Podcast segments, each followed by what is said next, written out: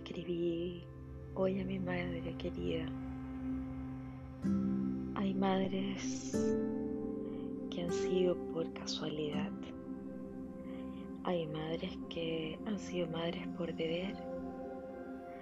Hay madres que han sido madres con conciencia, con deseo, con vocación. Algunas otras que solo han sido porque era el ciclo de la vida. De hecho, hay mujeres que llegan a cierta edad y la sociedad, partiendo por la familia, les pregunta, ¿y los hijos cuándo? No todo el mundo eligió ser madre. He conocido más madres que han sido madres circunstancialmente que por un deseo inmenso de, la maternidad. Eh, la maternidad que cuando no se tiene esa vocación veces resulta un poco más cuesta arriba. Y, es como, no, no todas las madres tienen que ser buenas madres o por el solo hecho de ser madre debe ser una buena madre. Hemos vivido en un modo de supervivencia seguimos haciéndolo la mayor parte del tiempo, porque la mayor parte del tiempo es que reaccionamos de forma visceral. Un poco lo mismo pasa con esta maternidad. Te casas y bueno, van a tener hijos, bueno, sí, hay que tener hijos, cuántos hijos, o solamente se tienen, o quedaste embarazado, eh, porque no te cuidaste lo suficiente, o porque así tenía que ser. Sin embargo, no siempre es una vocación la maternidad. Lo que ocurre es que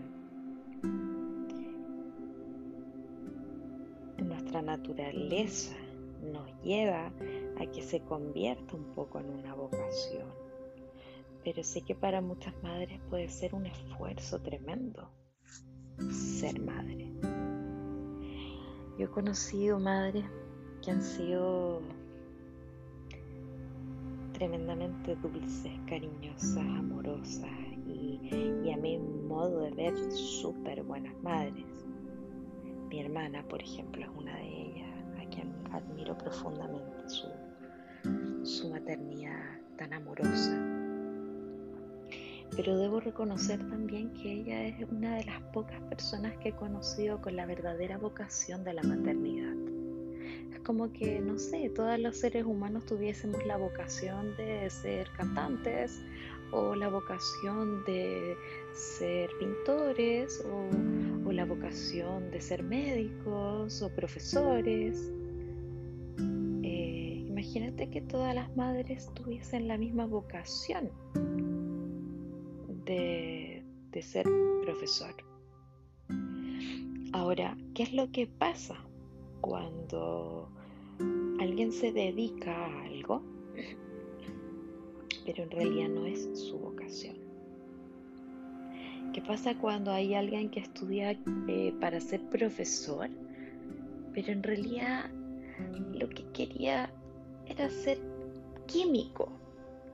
Y, no pudo ser químico y, tuvo que ser profesor de química. Pero en realidad a ese profesor lo que le gustaba era la química, no era ser profesor. Eh, no es lo mismo, no es lo mismo.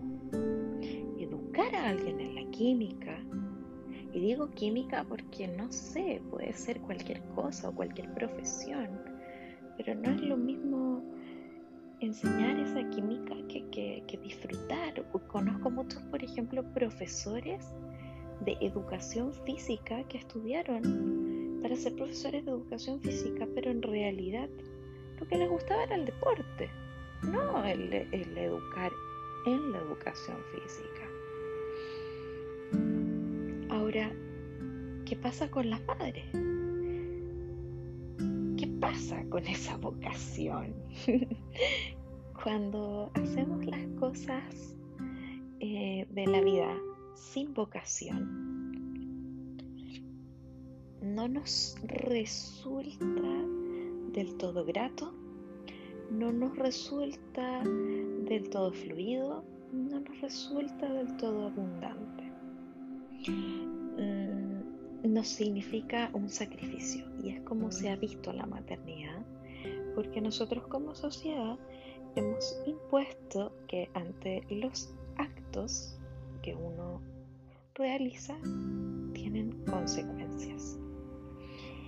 Y hoy día estuve pensando un poco en eso y dije, quien me escuche va a decir, esta mujer está absolutamente loca. Y concuerdo, concuerdo plenamente, pero siento la misión de que reflexionemos y que podamos invertir de alguna forma lo que hemos pensado durante siglos, durante años, porque necesitamos comenzar a pensar diferente para crear un planeta diferente, no una ciudad, no un pueblo, no un país diferente, un planeta completamente diferente, que no siga viviendo y aferrado a las viejas estructuras que teníamos.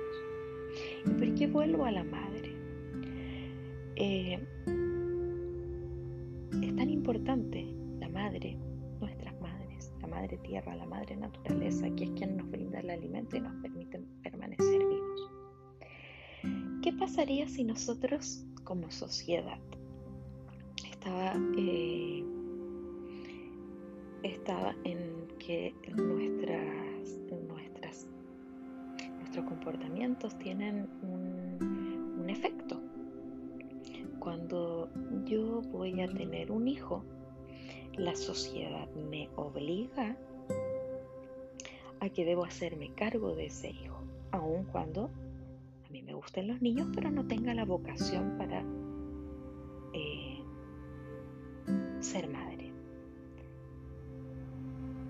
Como el ejemplo que estaba dando recién acerca de aquel que fue profesor de educación física, pero en realidad le gustaba el deporte. Porque no hemos permitido que nuestra sociedad se flexibilice. Hay muchas potenciales madres que tienen una vocación tremenda para ser mamá y que lo que más añoran es ser madres. Sin embargo,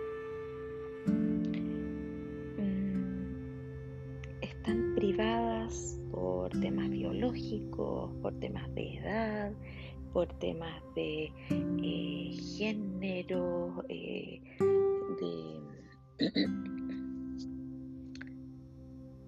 de tantas posibilidades que existen para que una mujer o un hombre o una familia no pueda acceder a tener un bebé, teniendo una tremenda vocación. Entonces, si es que nosotros flexibilizamos nuestros deberías, si es que nosotros abriésemos nuestras mentes a que tal vez haya una madre que tiene un propósito de dar a luz a un hijo, pero en realidad no tiene la vocación para cuidar de ese hijo, para amar a ese hijo, ¿qué podemos hacer nosotros para primero dejar de juzgar a esa madre que en realidad decidió no cuidar de ese niño. Porque hoy día cuando hay una madre que deja a su hijo, a su hija con su padre porque se va a estudiar fuera, porque va a hacer otra vida, es tremendamente juzgada tremendamente castigada.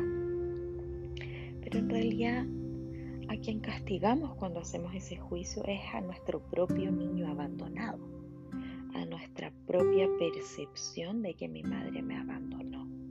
y proyecto fuera ese abandono que tengo dentro. Entonces, ¿qué pasa si nosotros salimos un poco de estos debería, de estas madres que si eh, van a hacer el amor con alguien y quedan embarazadas y no querían quedar embarazadas, dan a luz a este hijo, a esta hija, y lo entregan a padres que tienen la verdadera vocación, se, se completa un ciclo maravilloso, virtuosísimo, de, que yo estoy aquí para servir a un otro, que yo soy parte de este todo y que el engranaje yo puedo aportar en este planeta, en este mundo, es importante. Porque aunque no es mi vocación, yo tengo la capacidad de traer al mundo a otro ser para que otra madre u otro padre pueda cumplir su propósito. Eso es ver la situación de una forma más colaborativa, menos juiciosa y comprender que cada ser humano tiene un propósito. En este día, en este mes, todas las madres que han hecho lo mejor que han podido con sus propias heridas, con sus propios dolores.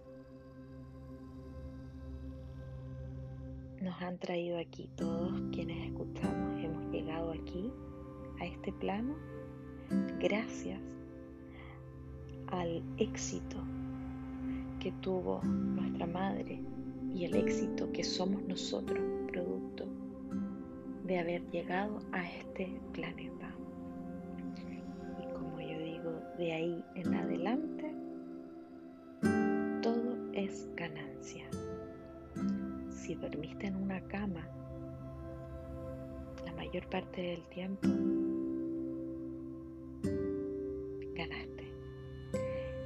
si además tuviste alimento, que me consta que lo tuviste porque estás aquí hoy,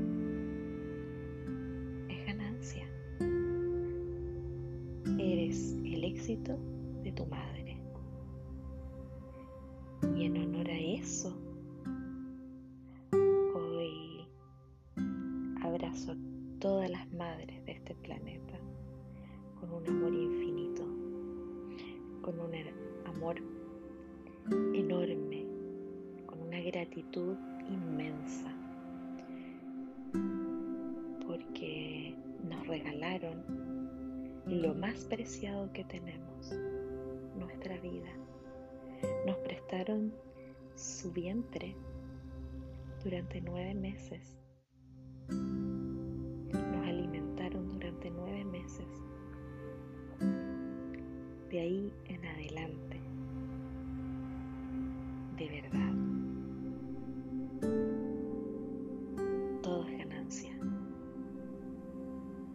Todo el aprendizaje y toda la experiencia.